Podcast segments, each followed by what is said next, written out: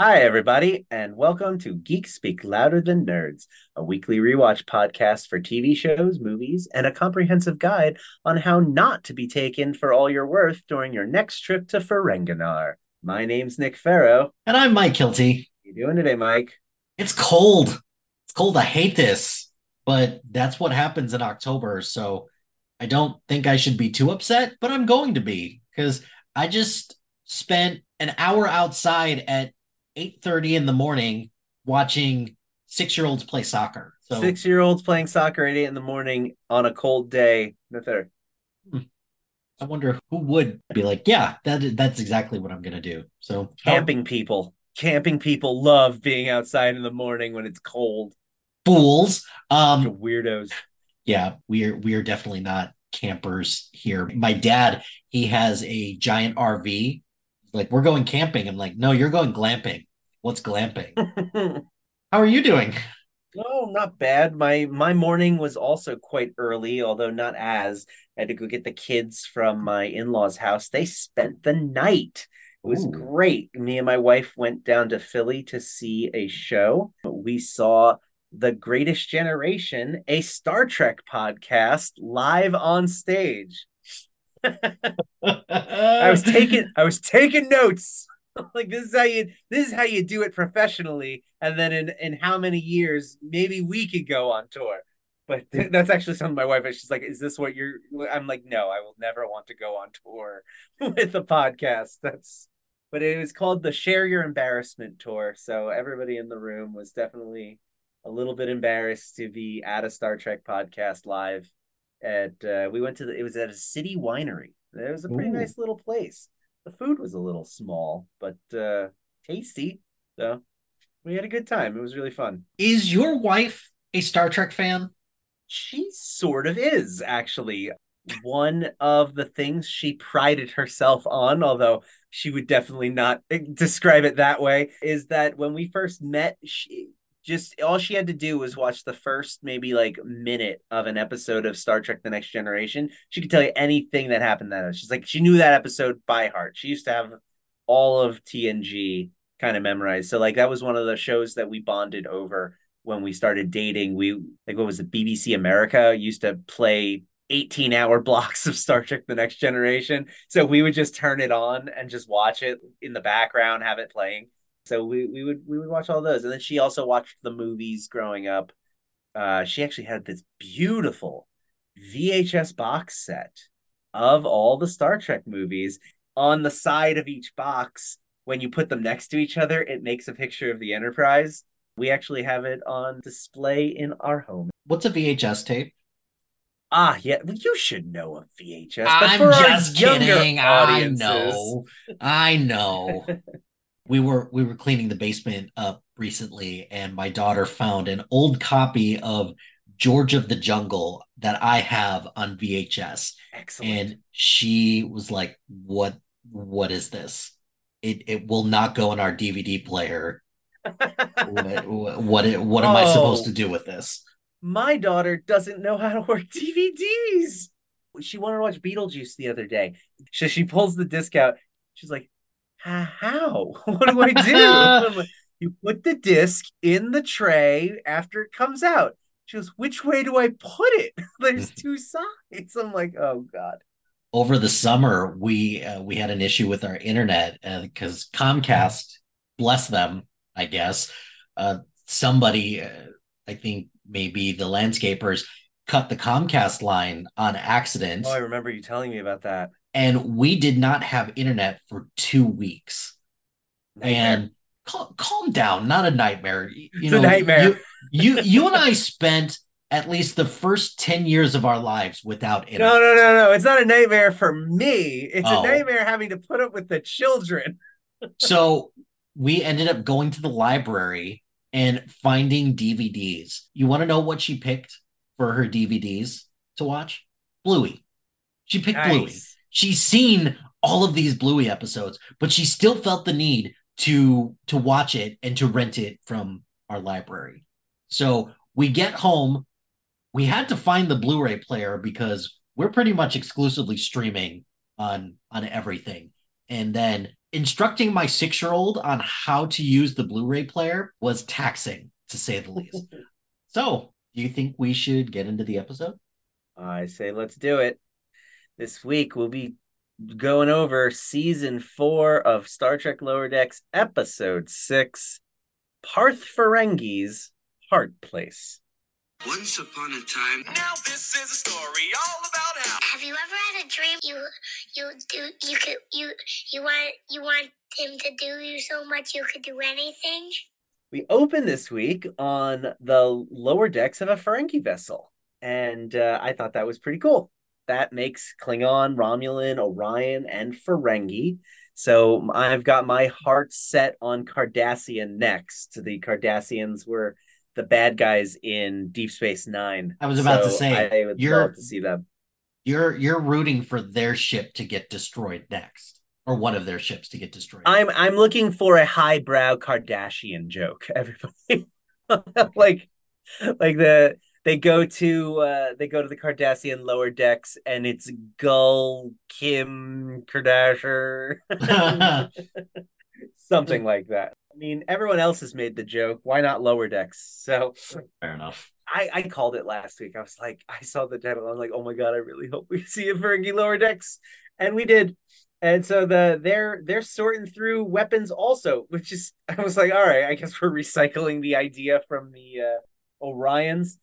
The Ferengi lower deckers are sorting through crates of weapons, and uh, one of them, whose name is Jeef, is annoyed that they're getting rid of the weapon. My name is Jeff. Where's the Jeef? I don't like Skippy peanut butter. I like Jeef peanut butter. So he's upset that they're getting rid of the weapons because they could be selling these weapons for a very sweet, sweet profit. The the Ferengi, for those of you unaware, are Like me, Are- I'm completely unaware. let's let's get into the Ferengi here. A quick brief science lesson.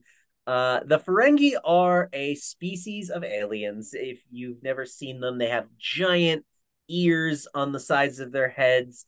Uh, they've got a giant forehead. The Ferengis are all about money and profit and business. They love Business. It is the American way. it is the Ferengi way. When you go to a Ferengi's home, you have to pay some money. Please place your imprint on the legal waivers and deposit your admission fee in the box by the door. Remember, my house is my house. Mm. And the person coming to visit goes, Yes, Has our its contents. and you see that throughout the episode, and we'll we'll get into how the Ferengi find different ways of nickel and diming you. But that that's their whole shtick. They love money and business and swindling others. So Jeef is super mad because you know the everybody knows that we- the weapons business is uh quite lucrative. His companion explains that the new Grand Nagus says that equality and hospitality are more profitable in the long run. But Jeef doesn't like this I want to be rich now. he as he's going through, he pulls out a portable Genesis des- weapon device. For those of you who've seen Star Trek: The Wrath of Khan, you know the Genesis weapon. But this one's little and easy to bring places. I guess. I guess they started using it as a common, like, yeah, we terraform planets with this thing now. It's it's hundred years later. But, yeah, that makes sense with the evolution of technology. yeah, yeah. smaller, more more portable. It Mhm. works. According to myth, the Earth was created in six days. Now watch out. Here comes Genesis. We'll do it for you in six minutes. So yeah, so Jeef wants to sell. He's he he pulls out the portable Genesis device and suggests they could sell it to buy their own ship, maybe even a fleet. These things go for good money, but they're interrupted by a red alert, as per usual. Only this time, before Jeef leaves, he says menacingly, "Right on time." Dun dun dun. If this is a big moment, if you've been following along and curious about the mysterious ship, so there's clearly someone on board it who is able to get in cahoots with the Ferengi. I, I was very curious about that. That seemed odd. Maybe that's a clue somehow. Yeah. Maybe it's a clue you understand. I understand nothing. So As far as I'm aware, whoever's on that ship is able to contact other people. It, it feels like because he didn't, they didn't save Jeef. Although I'm still convinced that they're not killing everybody on board, that they're like beaming them out and like keeping them. But if they do blow him up, you know, R.I.P. Jeef. he was uh, totally double crossed. They clearly want something, and the the Ferengi are always out to make a profit. On the bridge, the captain and his first mate are debating what to do, and the one brings up the merits of uh, the rules of acquisition, which you'll hear a couple more times this episode. The Ferengi have a long list that they often cite called the rules of acquisition, and they're all essentially just like different rules to follow to succeed in business. And Jeef's starting to get annoyed at the indecision and is a little too vocal, which turns the ear of the captain he gets pissed at him. And he yells at him, he's only there as a favor to his cousin. As they're arguing, the ship does the thing where it messes with their shields and it takes aim and begins to fire. And at that point, Jeef insists that they they told me we would make a profit, just as the Ferengi ship is blasted to bits. So there you go. There's your breadcrumb for the week. There's someone on board who's looking to trick people into getting their ships blown up. Is it starting to get a little annoying? We're two thirds of the way through this, and it's literally the same thing over and over again. I guess at the same time, I think the thing that I find most interesting about it is getting to see the lower decks crew of all of these ships. I do like seeing that but the way that this all happens, it feels like this is just how it's going to be the rest of the season. The dropping of the breadcrumb this week feels good. Last week we didn't get a pre-roll. It was the week before that we saw the Orions. It's like a catch 22. I think it is starting to get a little too repetitive. I love seeing the lower decks of a different like I'm I'm I'm hoping we see a lower decks of a different alien ship next week, but like it's, it's hard to say. If my theory that it's Badgey plays out, then it might all come to a head next week and that that'll be it. Like this week we got that big breadcrumb and next week there's the problem solved. If not, then it, we could get maybe two more. There's so there's four more episodes. Yeah, I mean, I would hope two more times, not four more times. Okay if that makes sense. Like, it's, I, I, I get what you're saying. I think they should slow it down. If they do it more than two more episodes, it will officially be too repetitive. At the very least, they need to do something different. Like, not just here's the lower decks. They get called to the bridge with a red alert. The bridge gets destroyed. Do something else. Give us a little bit more. Maybe, maybe that's what they're going to do. Maybe, maybe the next time they do show them beaming people off the ship or something. Maybe the next episode, it's the Cerritos that runs into it. Dun dun dun. Dun dun dun. Anywho, meanwhile, we come back from the opening credits to see the USS Toronto and the Cerritos in orbit above a planet. We get a captain's log from Freeman that informs us that they're on a mission to Ferenginar because the Ferengi have submitted a formal application to join the Federation. Uh, context: Are they not part of the Federation normally? No. So the Federation consists of many, many planets and alien species, but a lot of the aliens that we do see throughout Star Trek aren't actually members of the Federation.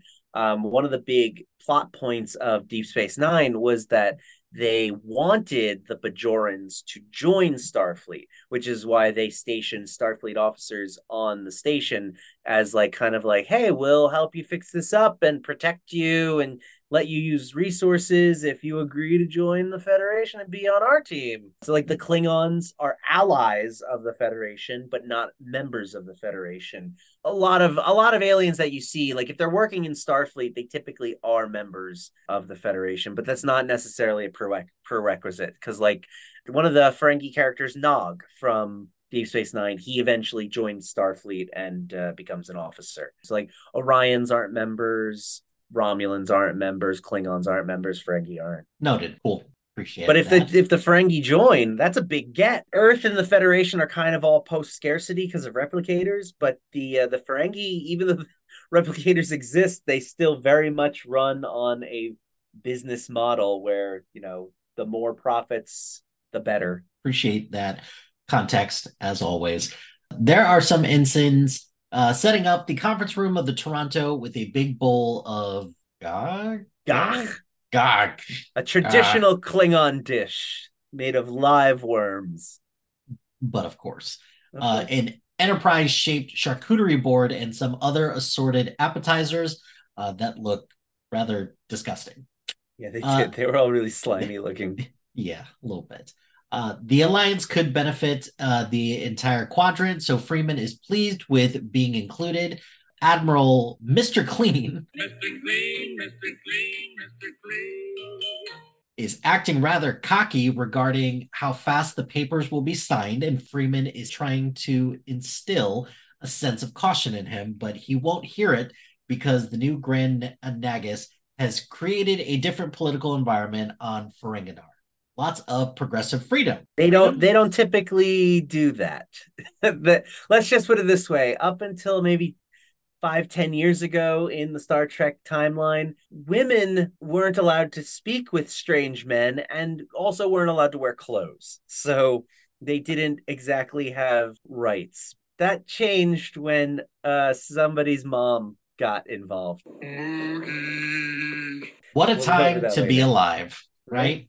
So he also indicates that the mysterious ship has been destroying uh, Ferengi vessels all across their trade routes, and the new Grand Nagus is desperate for Federation resources. Seems like a good deal for them, so why not? The Grand Nagus is announced uh, by a Ferengi attendant, and in walks Rom and Leeta, uh, wife and first attendant from Deep Space Nine. Ramen leader there. I was so excited because they are very big characters in Deep Space Nine. Rom is Quark's brother. So you've heard of Quark before. He was a bartender in in Quark's bar, and their mom actually married the old Grand Nagus. And before the old Grand Nagus retired, there was an episode of Deep Space Nine where he went to the station. He informed them that he had a big announcement and he was going to announce the next Grand Nagus. He was played by Wallace Shawn, the one and only. He was great. And so he like has a heart attack while he's there. And so Oh. they all assume that he's going to tell Quark Quark's the new Grand Nagus. But then um when he finally comes to by the end, he's like, "Nah, I'm making Rom. Rom's the new Grand Nagus." So that was a, a really fun little twist in that episode because Rom has always been kind of like a doofy younger brother type who is a little slow and you wouldn't have seen him being the one but uh and then he, Leeta was a was a Dabo girl and a waitress in Quark's bar also and then in the show they eventually got married that helps because we're on an audio podcast. Your your eyes lit up when you know said Ramen Leeta, and I just was like, okay, these just seem like two two people. That's that's it. So as a greeting, they offer Admiral Mr. Clean the ceremonial bust of good fortune, which is a giant golden bust of him. And then they also offer the ceremonial invoice for the bust of good fortune, but it's okay. Uh, they gave them the friends and family discount, so it's all good. wouldn't be a Ferengi if they didn't charge you for the gift they brought you he looks at the price and, Oh my. dear Lord, yeah, it's a lot.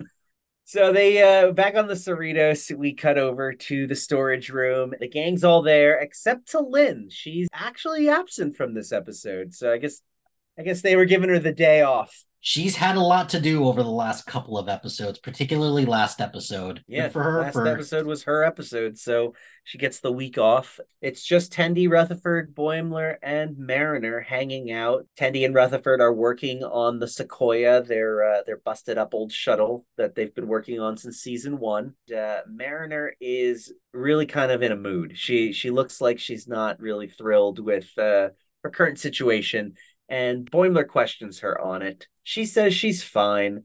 Ransom is supportive to everything she wants to do. She has total aut- autonomy for the first time in years and zero complaints. all of this sounds absolutely believable. But it's also the worst. Like, can you believe it? All this free time, not getting yelled at ever. Her boss likes her. God. So Boimler and Boimler pretty much says all that. Like, well, then why are you so pissed off? She doesn't really have an answer for it. Stop staring at me. Shut up. In then walks Ransom with an assignment and also unaware of how to address them as a group. He he tries Lu- Lieutenant Junior grades, Lieutenant Junior's grade, Lieutenant's Junior grade. I think is what he lands on. That was that was good.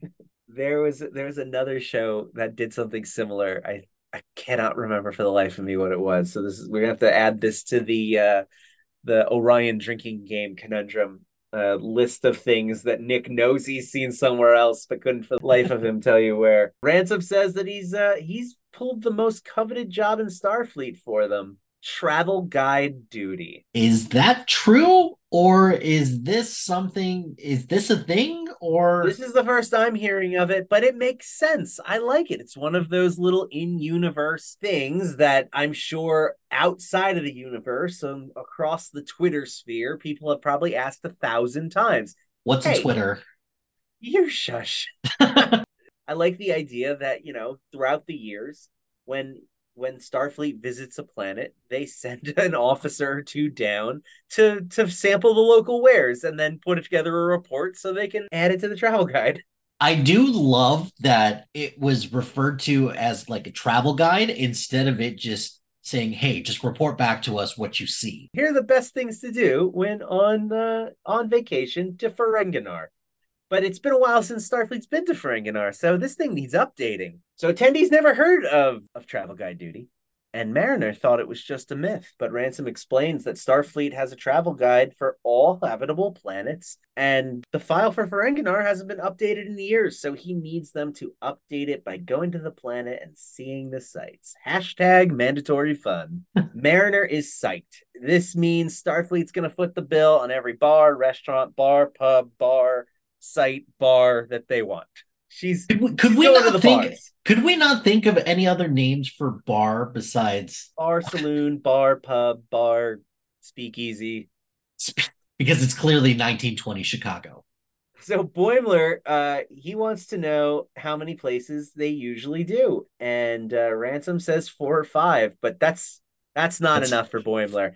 Those are weak numbers. You got to pump those numbers up. I'm gonna do 40. I'll pack my schedule so full that I do everything and enjoy nothing. He he runs off to create an itinerary, and Ransom is a little concerned there. He quickly moves on and turns to Tendi and Rutherford and says that they need them to pose as a married couple for reasons. Since the Cerritos is statistically the horniest and least romantically committed crew in Starfleet, How do you how do you quantify horniest ship in the fleet?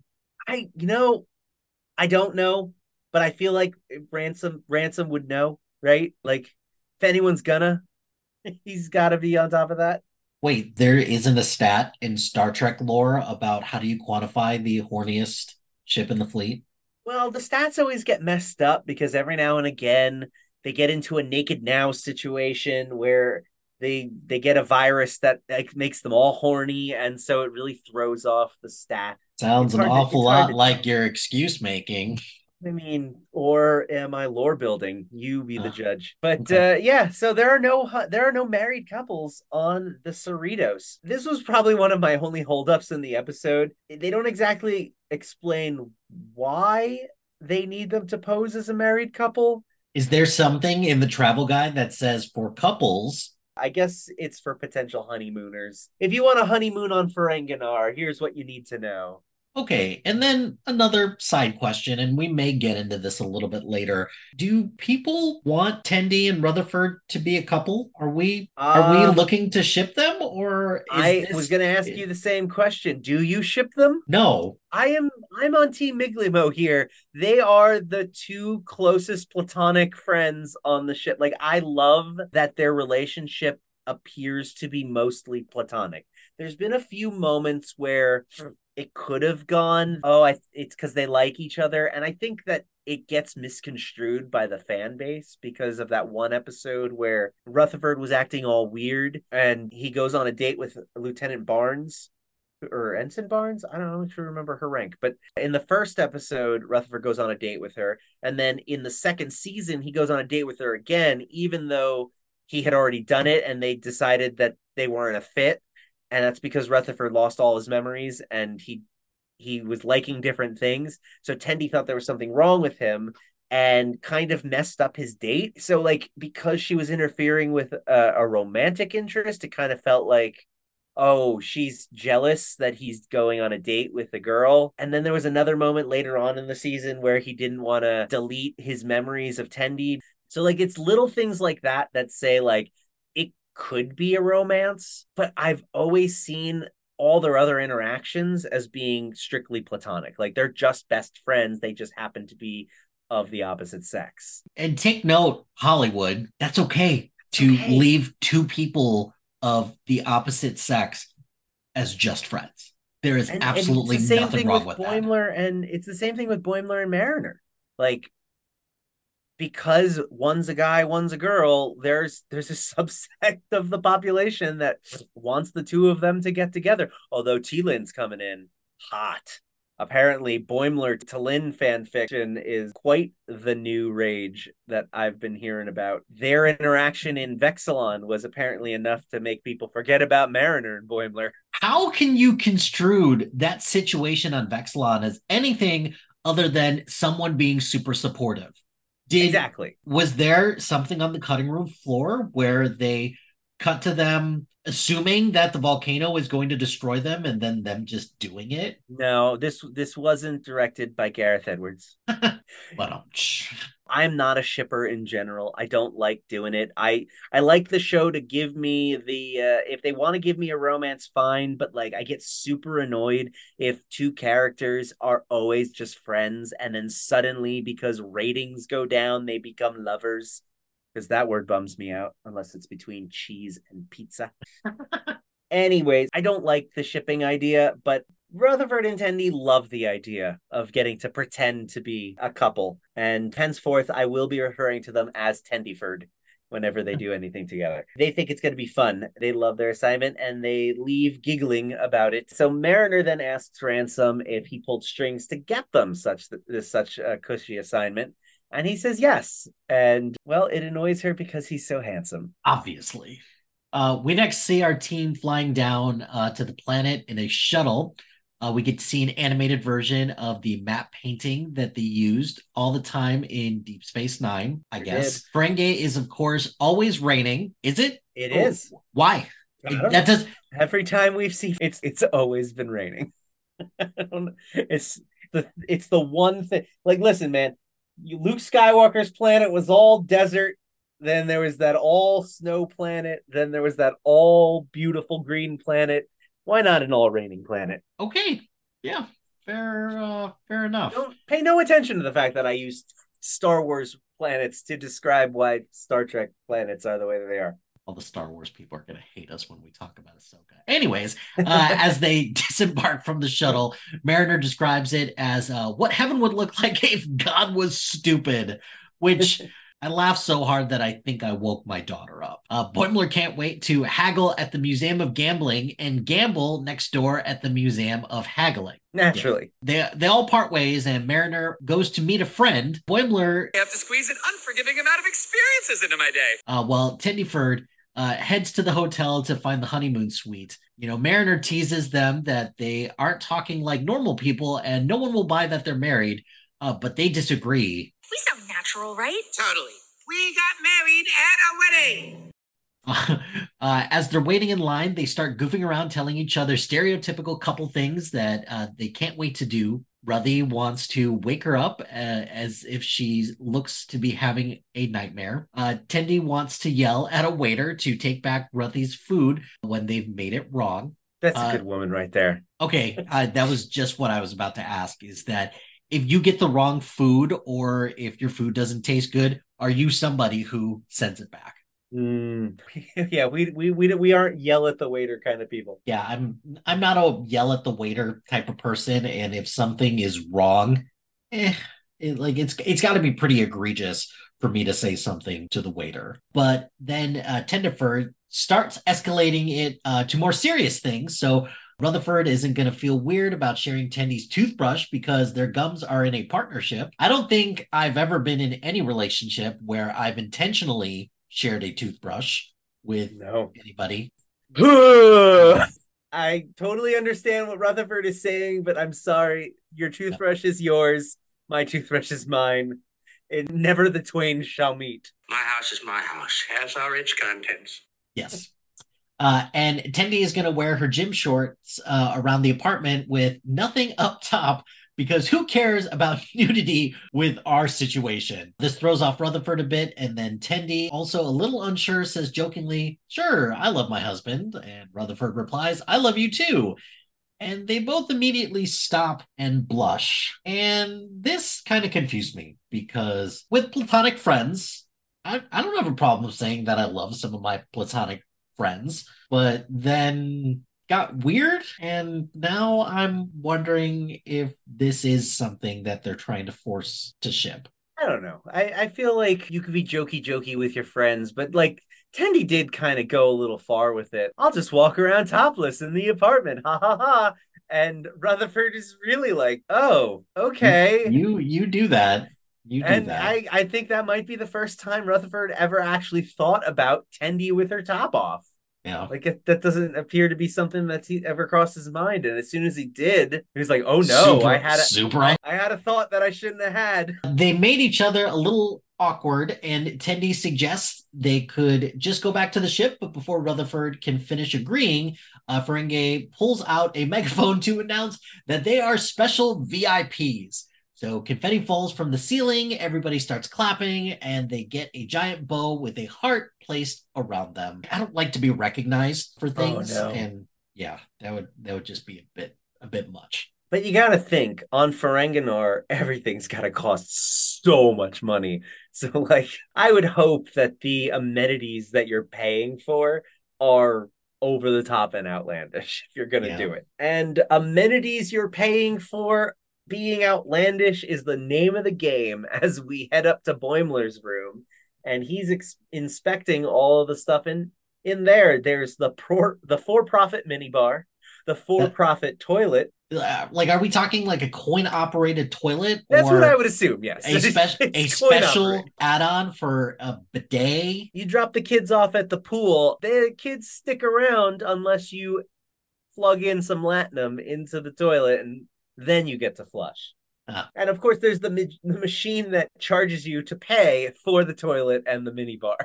So obviously they're of course doing double duty there. And good, but good news, the TV works. Oh, thank So- God. thank god And Boimler rates it a nine out of ten, which I I immediately thought he either works for EA or IGN because a nine out of ten for something that's charging you mic- microtransactions out the ass could only be one of those two companies. So he's about to head out to the Museum of Bribery when a commercial comes on the view screen, and uh, he's delighted by this. In the Federation, we don't have commercials because in a post scarcity society, there's no need to try and sell you something on the television. So he sits down, and what does he see? But uh, it's a soda commercial. Young, small lobed Ferengi boy drinks some cola, and his earlobes grow twice as large, and they just pop out of his head. He puts on some sunglasses. At that moment, next to him, an attractive Ferengi woman who is already snuggling with a big, hunky Ferengi man sees the boy with the soda and his newly enlarged lobes, and she kicks the big man she's been snuggling to the curb, right into the pool, actually, and yells at him, You're fired. She then wraps herself Fired. around this young Ferengi, and the narrator of the commercial says, Sluggo Cola. This happens to everyone who drinks it. feels like a very 1980s advertisement Yeah, I immediately got uh, Slurms McKenzie vibes from Futurama. Slurm, it's highly addictive. because the the cola looks like it the mascot on the cola which we Hmm. we see so many times later it he lo- it looks like it's an homage to that uh so i really enjoyed this commercial boimler is absolutely delighted by this commercial he laughs and he finds it so amusing that they just lie to you just wait until he you know hears stuff from politicians Oh, just wait. So Boimler goes to leave, but uh, before he can turn the TV off, a TV show comes on called Poggandar Cop Landlords. And so he's immediately drawn in and he sits down to watch. I love this. I love the whole idea. On Ferenginar, they are all about making television shows like this. That little extra peek behind the curtain of their society that you would be a cop and a landlord. it makes the financial implications of that just all the more great that you're not only a cop but you're also collecting money from your tenants as well. So we we leave Boimler with his TV, uh, and we cut to Mariner, uh, who walks into a restaurant, and we get to see the return of Quimp. What's what's Quimp been up to? Do we not know? Eh, eh, Well, we haven't seen him since. I my Has he, assumption has he been? Has he business. been? Has been business things. He waves her to his booth and congratulates her on her extra half pip. Congratulations! I never thought you'd dig your way out of crashing that Oberth. Uh, she starts complaining about how Ransom has been uh, treating her so well. Uh, and Quimp teases her about how it sounds like such a nightmare uh, that someone treats you well. Uh, and she orders some drinks from a passing waiter. And as she- he leaves, uh, she takes a shot from a glass that wasn't there a second ago, which freaks out Quimp. I also love she then throws the, the shot glass away, and you hear this guy in the background go, "Hey!" And then later on in the episode, someone throws something else, and you hear that same guy go, "Hey!" we we cut to the Toronto. So negotiations are in full swing after the payment of the ceremonial invoice. Uh, Rom immediately changes the subject to baseball. He loves baseball. American pastime. Sure, yeah, American pastime in deep space. Uh, so then he says that even though uh, he used to be a humble bartender, he wonders if he can make the numbers of the proposal different. Admiral Mr. Clean Mr. Clean, Mr. Clean, Mr. Clean. isn't sure what he means by different. And as somebody who's been in sales for a long time, yeah, stuff like this happens a lot. I get it, but that doesn't change the fact also that it's very frustrating when stuff like this happens. But hey, it's all part of the negotiation, it's all part of the process. Leeta gives Rom a baseball and asks for a sidebar with the admiral. So she explains that Rom isn't the shrewdest business type, uh, and he just likes to feel involved. If they can open the document and let Rom shuffle around some of the numbers, he'll feel like he accomplished something. The admiral thinks he's picking up what she uh, she's putting down, uh, but Freeman sees right through this ploy. Uh, she tells the admiral that this is a classic dumb cop, reasonable cop routine. Uh, the contract is locked, and if we open it, uh, we could ruin everything. So he interrupts her and indicates that Rom is acting like a child. Rom throws some food on the wall, pretending to play baseball, and the admiral tells Rom that he's open. Uh, he's opened up the contract. Uh, Rom can show him the numbers uh, that seem wrong, and they can fix them together. Compromise. This evokes a sly grin from Rom and Leeta, and Leeta immediately uh, dives into very specific paragraph and subsection of the agreement. Freeman looks annoyed as hell. Sure does. Poor Freeman this whole episode. She's just sitting there taking it. I'm so glad that she eventually gets her uh her day in court, as it were. Yes, So- and it was quite a quite a good good move. We go back down to Boimler, and he's still sitting there watching TV in his room. He hasn't even unpacked. He's just sitting on the edge of the bed holding everything that he was. Hey, he's still watching the two landlord cops show. They're they're in the process of finding a resident for having a pet larger than the lease allows. the, the pet owner pulls a phaser and blasts one of them before getting shot himself. You just surrendered your deposit and your life. And uh, the cop on the ground says he's not, I'm not gonna make it. And his partner tells him to just hold on. But first, he needs to enjoy the crisp, refreshing taste of a Sluggo Cola. And we cut back to Boimler, who is absolutely loving this. uh, they put commercials in the shows? It's like mind control. At this moment, they show him on the bed, and above him, behind him on the wall, there is a painting of a mountain that looks suspiciously like the Paramount logo. And as he comments on the commercial, uh, you see the the stars in the painting twinkle, and I died. I Well played. absolutely well died. played. Very very good. You understood the assignment. Oh my god, I swear, if I have to see that weird Korean zombie movie trailer in front of my Star Trek episodes one more time, I'm going to lose my mind. It's we get it, Paramount. You want us to watch it. Guess what? I'm not going to. There's a fair amount of stuff on Paramount Plus that I'm just not interested in. So the show continues, and the the one who was shot is now being blackmailed into paying his partner, who will tell everyone he supported tenants' rights if he doesn't pay up. The injured man agrees, compliments his thieving partner on being so conniving, and then dies. It's the end question mark. So with the cop show over, Boimler once again gets ready to leave and go about on his itinerary to travel to as many locations as possible. But just as he's getting up, another show comes on called Will They Won't They? A workplace sitcom where everyone is secretly in love with each other. I'm sorry, what? Okay, and this is where I started to question a little bit more if they really want Tendifer to be a thing. Because I, I wondered, are, are they trying to really tell me that workplace comedy and they want everybody to be in a relationship? They, Hmm, so you think you think that they're laying the seeds in another scene to make it seem more palatable later? Mhm. That is what I thought at first. Yeah, it just it just seemed too much of a nod for me not to notice that. All I could think of was it's the Ferengi office. Hmm. so that's all I saw. But I mean, the end of the episode indicates that Tendi and Rutherford, at the very least, are not there yet. Although they still screw around at the. I don't know. I don't know. I think the show enjoys the ambiguity of it all. Like, will they? Won't they? Could they? Couldn't they? Sure. The answer to all of your questions is yes. Boimler sees the show is on. He's not going to be fooled by this schlocky entertainment. At least he thinks he's not. At least, no, he's going to sit down and he's going to watch it, and he's going to watch oh so much of it because you know he's got to he's got to do the research. You got to make sure that uh, other Starfleets know not to fall for this ploy of B-rate entertainment.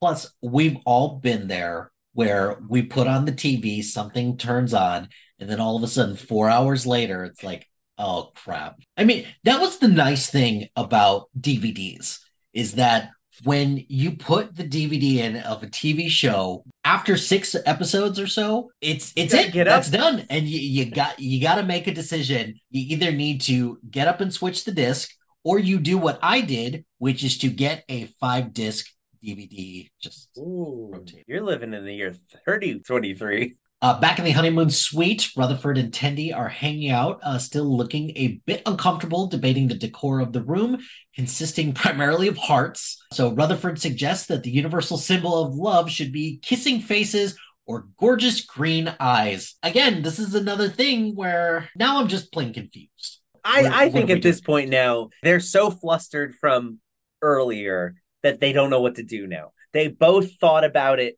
they for reals. It was a game and then they both felt some movement down Mhm. below and they're like, "Oh no. Oh, oh no." Oh, And so now that's all they can think about. And of course they're just getting more and more uncomfortable. Uh, so they're interrupted by a Ferengi guest and the uh, titular character of the episode, Parth, who is the concierge. Which poetry right there it just rolls off the tongue. Uh, he hands there uh, he hands them a pair of outfits and tells them to get changed. So when they come out, Rutherford is in a snazzy white suit with a black short and orange bow tie, uh, spiffy as hell There is. looks looks beautiful with that. Bow ties are uh making a comeback, and I Sure love are. it. As Mariner Oh. would say, it was a, a big old piece of ham steak. Mhm. So, uh, Tendi, though, on the other hand, emerges wearing a gorgeous black sparkly dress with a cross front neckline uh, and a little Klingon boob window. They both look great. Yeah, the, this this reminds me a little bit because when I host trivia, I I just read the questions. I don't I don't write any of the questions. Occasionally, I'll change up a question, but I usually just read them. And there's usually a lyric question, and sometimes the lyrics that I have to read are ridiculous, and some hmm. of sometimes they're funny. And this week, I had to read the lyrics from the song "Too Close" by Next, which is about what happens to a dude when he's dancing too close to a woman and what happens. It's one of those songs that as a child I probably shouldn't have sang, but I enjoyed the song. What happens when a man dances too close to a woman? Didn't you have if- six inches for the Lord? buddy, if if you need to ask, you need you need Jesus in in your life. Isn't that what Jesus is there? The Lord is Jesus. Six inches for the Lord. Does that or does that mean something else? uh, again, I've derailed us. I'm sorry. Well, I Uh, haven't been struck by lightning, so I think we're good. yes, you haven't been smote. They both once again made each other uncomfortable and they're contemplating each other's new outfits and how nice they both look. Parth informs them that it's time for their photo session, which every honeymoon suite out there offers clearly a photo session. I'm sure this would make a killing Probably. because it's not enough to drop, I'm sure, hundreds or thousands of dollars on wedding photography. What better way to encapsulate your honeymoon? Especially when they pull out the lingerie part of the evening. Anyways, after taking many photos, Publicly display that affection. uh, some sweet, some incredibly silly, uh, Parth wants to move uh, to the lingerie shoot and holds up a pair of Madonna cones and a giant purple jockstrap man thong. Uh, they both scream and then they run out the door. yeah, they did. We cut back over to Mariner and Quimp. There's a nice establishing shot before we see what they're doing. Uh, they're at the public library. Naturally, when you're you're seeing the sights, you go to the library, rent some books. It it's got a nice glowing neon sign, books, books, books. So you know you know what you're gonna get into there. No, it's a casino. Mariner and Quimp are uh, playing at a Dabo table. Mariner tells Quimp Frankie, public libraries go hard. and uh you could i mean there were books lining the walls but otherwise it, it quimp, quimp indicates that no one's read a book from a library in like hundreds of years Mhm. She starts pounding back as much alcohol as she possibly can and uh even uh, Quimp notices this and he's a little like, "Hey, slow down there, buddy. Maybe maybe don't drink so much." Cuz he's trying to get out of there. He's like, "It's late. Let's let's call it a night." But she insists that they keep going. They haven't even made it to the part of the night where they regret their decisions. Uh, as she's saying that, a large Ferengi bumps into Quimp by accident and tries to apologize. He's he's being really sweet, actually, but Mariner loses it on him. She gets all up in this guy's face, and he's just trying to enjoy a nice night out with his biker gang. And he indicates to a group of surly looking individuals. Mariner doesn't care. She decks a guy right in the face, and that sets an entire brawl throughout the entire bar everybody's just beating the crap out of everyone else, much to Quimp's dismay. I mean, we've all had a friend like that. Back up on the Toronto, Leeta and Rom are wiping the floor with Admiral Mr. Clean. They suggest they finish the official signing at Rom's palace uh, for a great photo op. Freeman is seeing right through it all, though. Uh, she pleads with the admiral not to fall for it. Uh, they are just toying with him and uh, getting him to agree to anything. Uh, but the admiral insists that he can do this. Uh, he refuses to go uh, to the Federation Council with a big fat L on the diplomacy mission that had a W written all over it. Uh, once again, it's annoyed Freeman eyes until the end of the scene. And rightfully so. As somebody who's been in business, this should be a slam dunk. Nope, this just got complicated in a hurry. It's frustrating. So back on the planet, Tendeferd are having dinner at the Starfleet Experience restaurant. and I've got like a freaking book of references for this later on. But uh, needless to say, this restaurant is modeled after the Star Trek experience. I believe it was a traveling show, perhaps. Hmm. But uh, I know that there was one in Vegas for a long time. But uh, the Starfleet Experience restaurant, it's like a Planet Hollywood, essentially, but for Starfleet. there used to be a Planet Hollywood at our local shopping mall that lasted for about five months before they realized this was a bad idea. I remember Planet Hollywood's being the coolest freaking places as a kid.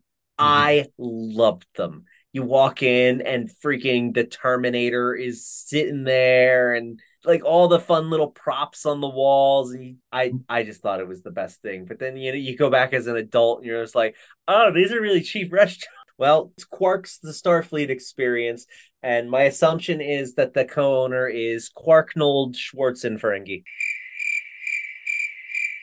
So the uh the waiters are all dressed in Starfleet uniforms. Tendi calls out that they're the old velour uniforms that used to catch fire all the time. You could see a ton of TOS episode references in the background. They've uh, they've uh, they've got a bunch I'll cover later, but uh, this place is pretty cool. It's the total package. Uh, I also really enjoyed they had the TNG theme playing in the background as like the restaurant's ambient music. It's it was nice. So, if this restaurant was real, how often would you go to it? If it was convenient, at mm, at least once a month. Like we go to Red Robin on the reg, so because the kids love it. If if there was a place where there was a freaking Voyager and Enterprise hanging over us while we ate, surrounded by movie props from Star Trek, Red Robin would never see us again. I want to go to there. Tendeferd are sitting at their table and they start talking about just everything that's been going on and how they they kind of feel weird. They want to take a break and just go back to pre- being friends and not pretending to be a couple. Rutherford is so glad that Tendi said something because he agrees. No sooner do they get to take that sigh of relief than Parth pops up! To give them the deluxe romance package. Just as Rutherford is about to come clean to Parth that uh, they were all just pretending the whole time and they're not really a married couple, a red alert sounds. We we turn to another couple in the restaurant. It turns out they have been defrauding the restaurant by pretending to be a couple. These monsters they are accosted by two Ferengi dressed in Starfleet security uniforms. We're told that as a punishment for what they consider to be one of Ferenginar's most heinous felony, these two are now going to be taken to the subaquatic sulfur mines, where they will live out the rest of their days performing hard labor because they seems- tried to get a discount. So, so after he takes care of those two liars, Parth t- returns to uh, Tendeferd's table and asks uh, what they were about to admit before he was interrupted to sentence those two people to a life of misery. A little freaked out, Tendi declares, We are more in love than ever before. That's right, Smoopy. Parth is Mhm. pleased and he requests them their most romantic meal possible to be served as the waiters bring out these two mini sexy chocolate statues of Tendi and Rutherford wearing the lingerie that they didn't want to do the photo shoot in. This may sound weird. I know a couple episodes back I professed my undying love for Tendi with her her cool girl attitude. Uh I want a sexy chocolate Rutherford statue. the, him with his legs crossed and his finger over his Mhm. lips and the adorable little stare. I, I want it. He, I loved it. It was my favorite part of the episode. Hmm, maybe a Christmas present. I My- wouldn't say no. Parth informs them that the package also includes, when they're done, they have to say something they find attractive about one another, and their chairs have built-in lie detectors, so they know that it's true. Seems a bit extreme, but Right? okay. I love fair. how all of a sudden now it's like everything they do is just to try and make sure that they're not lying. Mhm. Uh, so while Tendiford are uh, forced to consume the sexy visage of their best platonic friend in chocolate form, Mariner and Quimp are strolling down the street of uh, Ferenginar towards the Dominion War Memorial. Mariner looks like she got hit by a bus. Uh, uniforms all messy, hair's out of sort, bruises on her eyes and cheek. Uh, so she thanks Quimp for bailing her out of jail and then promptly throws up over the balcony. Uh, so Quimp is really giving her the business, though. He's super pissed uh, that he had to bribe a ton of people to keep her indiscretions quiet. Uh, Mariner doesn't see why this is a big deal. Hey, you know me, man. I'm a wild rogue living on the edge of chaos. I sit weird in chairs. You can't predict me. Quimp agrees that she's always had a bit of a little chaos demon, but she usually, uh, but it usually means something. Uh, so it feels it feels like she's angry about nothing, which you know she's just complaining for the sake of complaining a little bit, uh, and is just looking to pick fights to intentionally get herself hurt. So Mariner tries to fire back uh, by saying that he's wanting to call it quits early and he isn't the friend uh, she used to know. Uh, he agrees he's changed because he's grown up and he is no longer stuck in a perpetual state of immature rebellion. That that That was the felt like it right hurt. there. Yeah. So we've we've all been there with a friend where you say something that you know is it, like you either unintentionally or you if you're being a jerk about it, you intentionally know that that's really gonna hurt. That was that was definitely it here. So he doesn't understand why Mariner is acting this way. Uh, she has all the support she's ever wanted, but she's still picking fights and acting out. So Mariner tries to deny it, but realizes that her argument uh, has lost steam and Quimp is making sense. Uh, Quimp tells her he doesn't want her to get hurt. He then adds because if he loses any more money bailing her out, they will have to put his name on this ridiculous monument. Uh, he indicates the Dominion War Memorial, but then uh, the camera pans out to show that it's a sober farewell to lost profits. This was great. And to see a memorial like this to lost profits uh, made me giggle uh, a little Yeah, bit. no, that was really funny. Uh, of course, of course, that you you you go, oh, this is a this is for all the people who have died, but no, Is there no justice in this galaxy? yeah, just uh, a creative way to to definitely do that. So um, uh, Mariner is impressed how the uh, Ferengi always manage to keep things quote unquote on brand. Uh, and she apologizes to Quimp. Uh, Quimp tells her uh, she needs to figure out whatever's eating her up inside. Uh, they hug, and as Quimp departs, Mariner slowly looks down. I believe that this has been a long time coming. The show has been kind of hinting at this, and I know she knows exactly what's eating her up inside. I had a theory that it was Dominion War related because we know a little bit about Mariner's past. She she used to be on DS9. She was stationed with Riker at one point. He was like her mentor. Uh, we know that she was in Starfleet during the Dominion War. Quimp even says earlier that she crashed an Oberth, which is a type of starship. Like what what exactly happened in Mariner's past that has really set her on this like crazy chaotic I don't care about anything but myself situation because she she even indicates in previous seasons that she didn't like getting close to people because she always she would lose them by going to other ships when she get demoted or get kicked off another ship. I, I always kind of wondered if there was more to it than that. And I, I think that maybe that's that is what we're leading to here. You know, now that now that you kind of mentioned that, if I were to put my conspiracy theory hat on, maybe that has something to do with this this mysterious ship that's blowing things up. Maybe that's how they tie all this together. That that is where I will stake my claim into this is that we will get some resolution. You know, this season we got some backstory and info on on Tendi. Maybe maybe this is the season that we get a little bit of backstory and context uh, for for Mariner. Maybe it's somebody that I, don't know because this has come up a bunch of times this season where Mariner has kind of pouted and kind of didn't like that she's been promoted and she's been supported and everything like that. Maybe the person that you know supported her the most during this time in her life uh, has come back and is enacting revenge.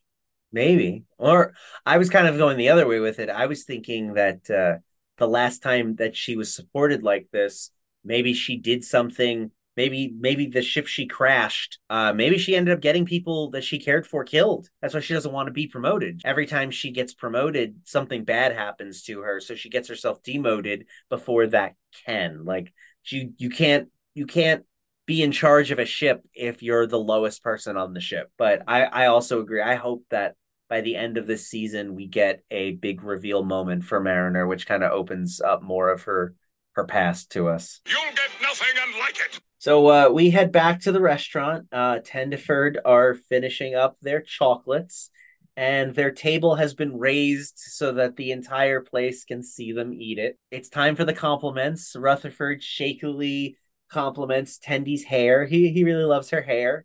The the lie detector chair lights up green. So good job, Rutherford. You you passed. It's Tendi's turn, and she shouts, "I also like your hair too." and also gets a green confirmation heart, and uh, their table slowly descends. So Parth congratulates them for completing their all inclusive newlywed discount package. All that's left to do is consummate the marriage. Of course, this freaks them out, but and Parth Parth realizes what he did there. He he's like, ah, just kidding. You don't have to do it in front of us. And then he points over to these two guys wheeling over a shuttlecraft with a bed full of like pink hearts and uh, like a disco ball. And he goes, "You do it in the blind box where we can hear you." That this is where the episode takes a wild left turn. And my assumption was just that they were going to then go into this box and have to do like the thing they do in Easy A where everyone's listening and they have to pretend. Now grunt, grunt, and make it convincing. Oh yeah! Oh yeah! And like they're banging on the wall and I'm like, this has got to be where the episode is going. But instead, Dr. Migleemo shows up and he's being seated at the restaurant. Uh, he's telling the uh, the waiter that he's been charge he's in charge of updating his planet's official foodie archives. You see, the bird people created space travel to seek out strange new meals. As Parth is pushing Tendiford towards the uh, the blind box, they pass Migleemo and he greets them, telling their waiter that these are the two closest platonic friends on his ship. This, of course, Hearth does not like. He uh, the red alert sounds and security shows up immediately when he calls them. It seems like the jig is up, but thankfully Tendi is great on her feet. She lays into Migleemo, yelling at him, How dare he call them only friends? He's been clearly trying to break them up all along. And Rutherford, it takes him a second to figure out what's going on, but he uh he yes ends Tendi so well in this moment. But in the weirdest way possible. He says to Migleemo, Yeah, you know that we both love you. And of course, Migleemo is so put off by this. Rutherford continues, just because the Ferengi newlywed discount can only be used by two of the two out of the three of us, doesn't mean that Migleemo doesn't have the right to ruin him and Tendi's marriage. So Rutherford's version of the events are that he and Tendi and the bird doctor are in a thruple together, and uh, Migleemo is just like touched but also confused. He's not really sure why they love him, but he's so happy to be loved. Like all good improv partners, Tendi then plays into the change like a champ and agrees, of course they love Migleemo. It's obvious he's incredibly attracted to both of them. But now that she sees him there, she wants a divorce so that she could be with Migleemo only. Rutherford, of course, then yells at Migleemo for ruining their marriage. This is a soap opera that definitely entertaining the crowd. It's also enough for Parth to get them to stand down the security, giving Tendiford a chance to then head back to the ship so they can never speak again and they get the hell out of there. Migleemo is just completely floored by what happened. Parth offers him one of their home wrecker packages which he is delighted by. You don't have to throw up in my mouth twice. Let's do it. Thus ends the tale of Tendiford. In Rom and Leeta's palace, Leeta is going over the terms of the new membership application while Rom sits on his throne. Uh, so the deal is now wild, wildly out of control. The Ferengi uh, get the use of any Starfleet vessel whenever they want, uh, whether they join the Federation or not. Admiral Mr. Clean. Mr. Clean is quite frustrated uh, at this point, uh, but reluctantly agrees. Uh, seeing the weakness, uh, Rom whispers to Leeta, and she tells the admiral that Rom also requires him to start dancing. Uh, so defeatedly, he obliges, um, and he's got some moves. I'm not gonna lie, good, good for him. So he sure did. Uh, Freeman takes this opportunity to jump in. She updates the treaty with all of their demands, and she added a billion latinum signing bonus. So this gives Leeta and Rom pause. So why are they giving this up? This seems like it's too good to be true. Freeman just wants to wrap this up quickly before the admiral signs away the entire fleet. If they can use a Federation starship whenever they want, whether they join or not, sounds like he kind of already did. Sounds like he kind of already did. So Uh, Leeta assumes that there's a catch, and she's absolutely right. So Freeman has added one provision: uh, the Ferengi have to bring in one additional member planet in order to receive any of the signing bonus. That sounds pretty straightforward. Uh, so the the admiral freaks out. Uh, that request is so easy to complete, but Rom quickly grabs the agreement and signs, gloating that uh, they have so many planets uh, in Ferenginar's debt that it will be child's play to get a new member. So Freeman says, "No worries, we're done here. They aren't getting anything." Rom stops her and says they owe the Ferengi a fortune, uh, but Freeman indicates they didn't read the fine print. They didn't read those drastic terms and conditions. Uh, so Right. Freeman didn't say which planet, Kronos, the Klingon homeworld, is the planet that they need to recruit to the Federation. Uh, so Rom and Leeta are floored. That's impossible. There's no way that this can be done. Freeman knows this, though, and she reminds them of the eighth rule of acquisition small print leads to large risk. And Rom is impressed. She swindled them like a true Ferengi, and as much as they would like to join the Federation, uh, the Grand Nagus can't sign uh, with a bunch of suckers and rubes, knowing that there are people in Starfleet that respect the Ferengi culture, allows him to trust the Federation and signs the treaty as it was originally constituted. So Admiral Mr. Clean then turns to Freeman and apologizes and thanks her for being so on the ball. Back in Freeman's ready room, she is completing her log uh, regarding the mission and how it feels uh, like a good start as she tosses the ceremonial bust of good fortune, rightfully so, in the trash.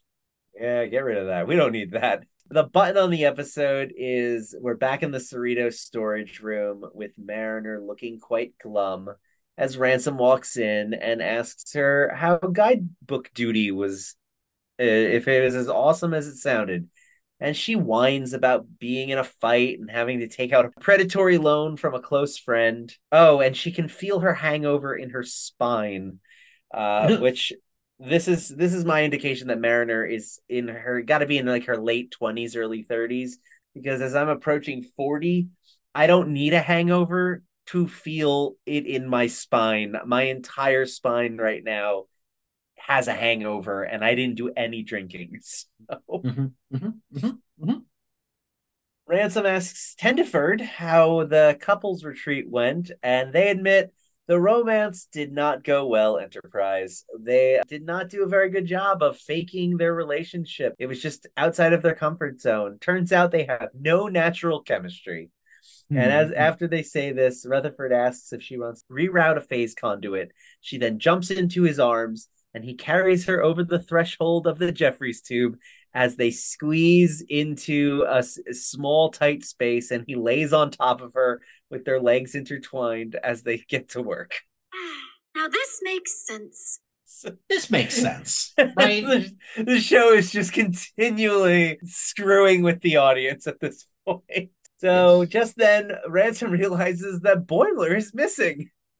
So he calls him on the FaceTime, and uh, we cut to Boimler. Did you do too many locations? Are you in need of aid? He's in his underpants, wrapped in a blanket, uh, with a five o'clock shadow and bags under his very bloodshot eyes.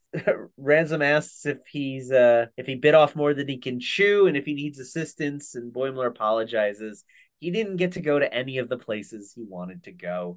He's been binge watching Ferengi television for the last eight hours, and he never left his room once. But Ransom's okay with it. He's actually proud of Boimler. He has a problem typically with getting out of his own way and going with the flow. So Ransom's just glad that he was able to do just that. But that's not all. He's he's informed Boimler that he's authorized the local authorities to drag him out of there. Just go limp. Don't fight them. Just then, a giant Ferengi with an energy whip bursts into the room and runs towards him. We hear Ransom admit that he really likes that lieutenant, and we mm-hmm. get Boimler screams to credits.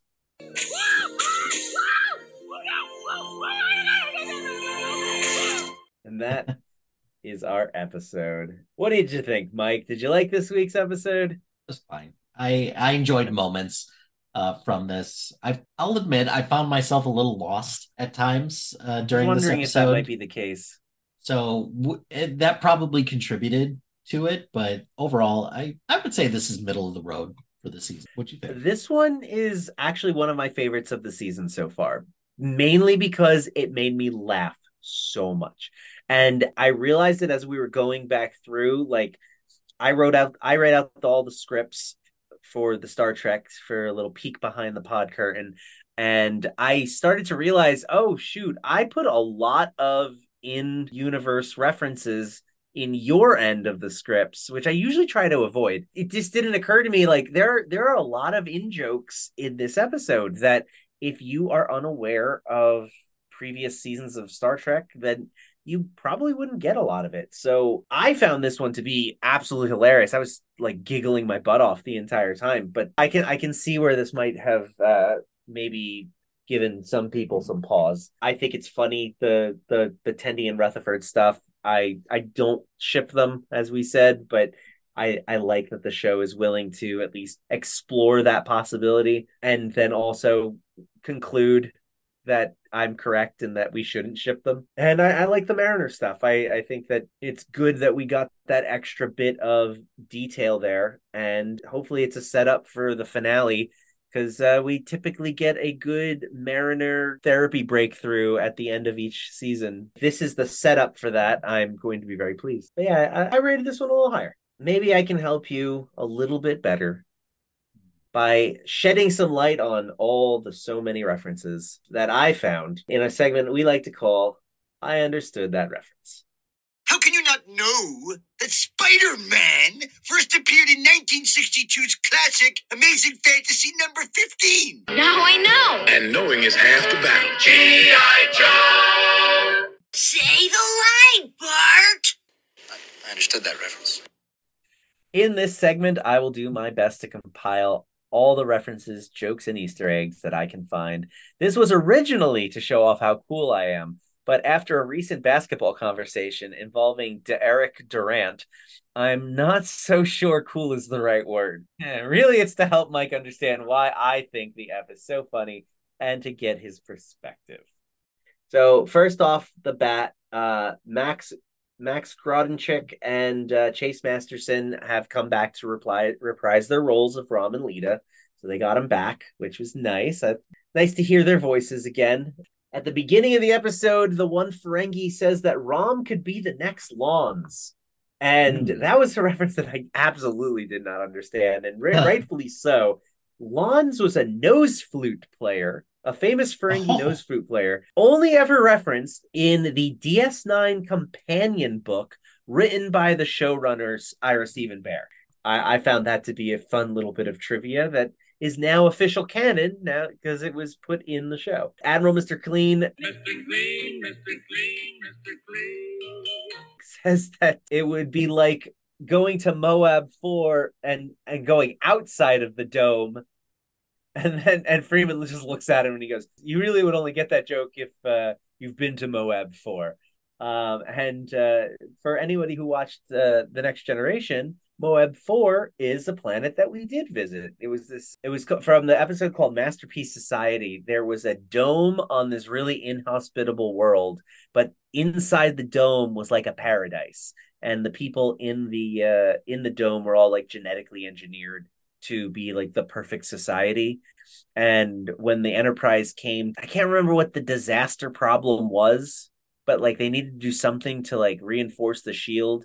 Uh, some of the people wanted to leave, and their leaders wouldn't let them because if even one person left, their society would crumble because everyone was specifically designed to do a specific job. So that was uh that was a fun episode. Boimler mentions to Mariner, "You're weathering that stem bolt so much you can't. It, it probably can't self seal anymore." So that's a stem bolt, a self sealing stem bolt. This is another line that I just thought was hilarious, and it's a reference to DS9 uh, there's an episode where Jake and Nog acquire like like a thousand self-sealing stem bolts. It's just that my uncle Quark really needed some stem bolts.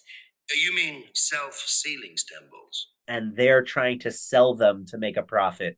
It's top grade merchandise. You can't find a better stem bolt in, in the sector. They're going everywhere trying to get rid of these things. They end up creating their own company called the Noh-Jay Consortium. By the end of the episode, they end up doing like this like trade down the aisle, like like like you ever see the guy on YouTube? He's like, I'm going to start with this paperclip, and by the end, I'm going to own a house by simply trading. By the end of the episode, they end up owning like a large plot of land on Bajor, if I'm remembering correctly. It's a lot of stem bolts. So then uh, we mentioned earlier, Mariner crashed an Oberth class starship to get to Moda. Uh, this is a weird looking ship that has been seen a few times throughout Star Trek. Viewers of the show will be able to look at the uh, the screen right now. I've got a picture of it up, and you can see it's a it's a goofy looking ship. Like the the saucer is like connected to the little nacelles, and it's got like a little canoe on the bottom of it. Like It, really it, look, it looks weird. yeah, it's a it's a fun little ship. Like I love that about old Star Trek. They they just made the weirdest ship designs, and they were just like, yeah, no, that's that's a that's a ship we made. So uh, as we entered Ferengi, uh, there was a establishing shot of all of the different businesses around the place that I thought were funny. Um, there was one that said "Acquire Pour Homme," which is actually a Versace fragrance for men. There was a movie theater playing Latinum Lost, which I assume is a a, a play on Paradise Lost. there was a, a a building called the Maximum Nomax Rub Dungeon. I'm just kind of curious as to what goes on around there. Of course, Quark couldn't just uh, leave his business dealings with adults. He also opened up Uncle Quark's youth casino. The Which- the uncle there just makes it creepy. That, that slayed me. I love that. There's also the the the hotel they were staying at was called the Lo- uh, Lobes Lodge, and uh, there was the Hall of Fame gift shop. Hall of Fame coming soon. Sluggo Cola, I mentioned it had to be a reference to Slurms McKenzie from Futurama. Whammy, wham, wham, wazzle! Let's party! During the uh, the landlord cop show, there was a dog with a horn. That dog first appeared. That alien dog first appeared in the ne- the original series, the enemy within episode. It was just a little floofy dog that they put a horn on him, like a string, Hmm. because that's what passes for an alien in Star Trek. Mariner and Quimp were playing Dabo, which is a popular game that is in Quark's Bar in DS9. In Quark's Federation Experience Bar and Grill, uh, you got to see Carl's Hole, the uh, the city on the edge of forever monument thing, where that's the episode where Kirk and Spock and McCoy go back in time, and it's a very very popular episode because of the uh, the moral conundrum that it places on Kirk at the end. Um, it also made an appearance in Star Trek Discovery, where we learned that the the monument uh, also could turn into a person named Carl, and that's where, why we call it Carl's Hole. so then, uh, in the background of there, there was a giant white monster, uh, which, if you watch Lower Decks, you'll know is from the Mugato Gumato episode. Um, that's a, a, a Mugato or a Gumato or a Mugatu. They have so many uh, so many pronunciations. It's also very uh, strange and inconsistent. But uh, that that that was a, creature originally in the original series. I think Kirk got poisoned by one, and Bones had to save him.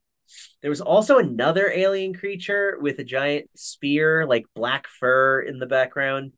And it's in one of the TOS episodes. I gave up looking because I couldn't figure out which one, and I didn't really care. I just know it's in there. I want to say it was the cage, but I don't remember. So sorry, sorry, dear listener. I was a little lazy this week. Um, the server was dressed as Spock. The security officers were dressed in TNG security uniforms, and of course, the giant model of the Voyager and the Big D hanging over the dining area was uh, a nod to the Star Trek experience in the real world, where they have those exact models hanging over the top. And then the cons- the, the consummation blind box room was uh, shaped like a shuttlecraft. Uh, in in the restaurant, you might have also noticed a naked Ferengi woman in the background. Uh, I already talked about how that was a thing on Ferenginar. Now I guess it's more of a cultural thing that they. Uh, it's no longer a law that women have to be naked. So I guess some some like to just be naked because that's just how it was always done. But uh, they actually have Quark's mom to thank for that. uh, the very Hmm. first episode of Quark's mom, you uh, they call her Moogie, and um, they have to go back home to Ferenginar where they find out that their mother has started wearing clothes Mother, get undressed this instant. And making profit for herself, which is a no-no on Ferenginar. You women can't make profits. How dare they? Kind of starts this whole cultural movement, which changes their society. It was a fun episode with uh, the Ferengi. You got a really nice peek into what their their world is like. She's the Susan B. Anthony She of, was, yeah.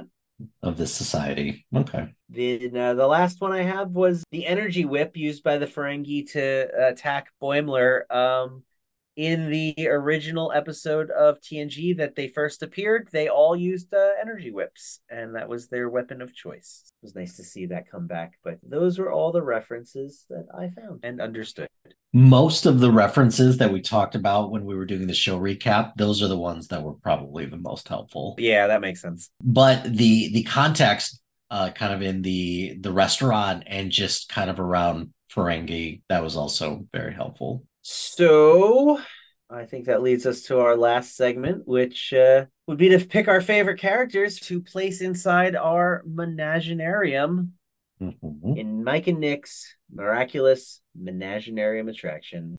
I'll take you home and lock you in a nice little cage and never, never, ever let you out. Do you imprison everything you like? Of course. He's so fluffy, I'm gonna die.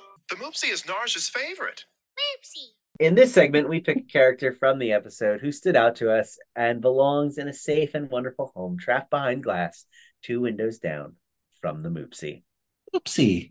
Mike, who was your favorite character this episode? I'm torn because my heart really wants to say Migleemo. Like really, it really does. Just the, the very brief moment that he was in there, and this is the second time that kind of toyed around with that. I'm giving it to to Freeman. She negotiates the treaty and outsmarts Rom and, and Leeta, which uh, that was a good move. Um, mainly because I've been there trying to help close sales with coworkers who are in over their head and don't know what they're doing. It's always nice to sometimes have an adult in the room in situations like that. So I'm giving it to to Freeman with also a slight honorable mention to to Boimler as well and the eight hours of TV he watched. I'm actually really glad that you picked Freeman.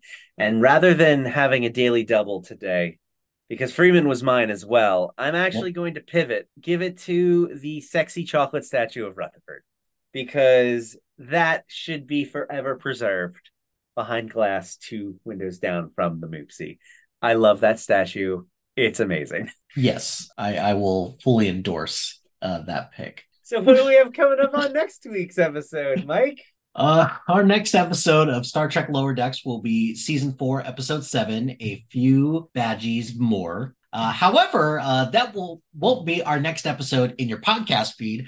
Uh, tune in on Thursday as we bring you our first episode of Loki season two, episode one, Ouroboros. Uh, in that episode, Loki finds himself lost to time and torn quite literally between past, present, and future. Uh, until next time, please like, subscribe, uh, consummate the relationship with your closest platonic friend, and rate us five stars on your listening app of choice. Also, you can find us on social media. I am on Instagram, Threads, Blue Sky, and Serialized at MLHilty2452.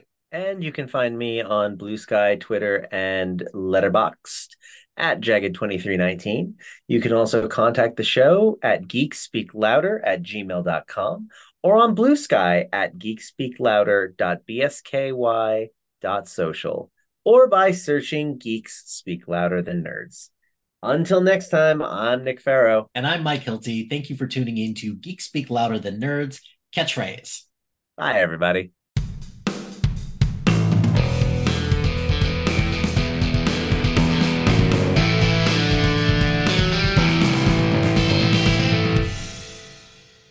Gotta stop.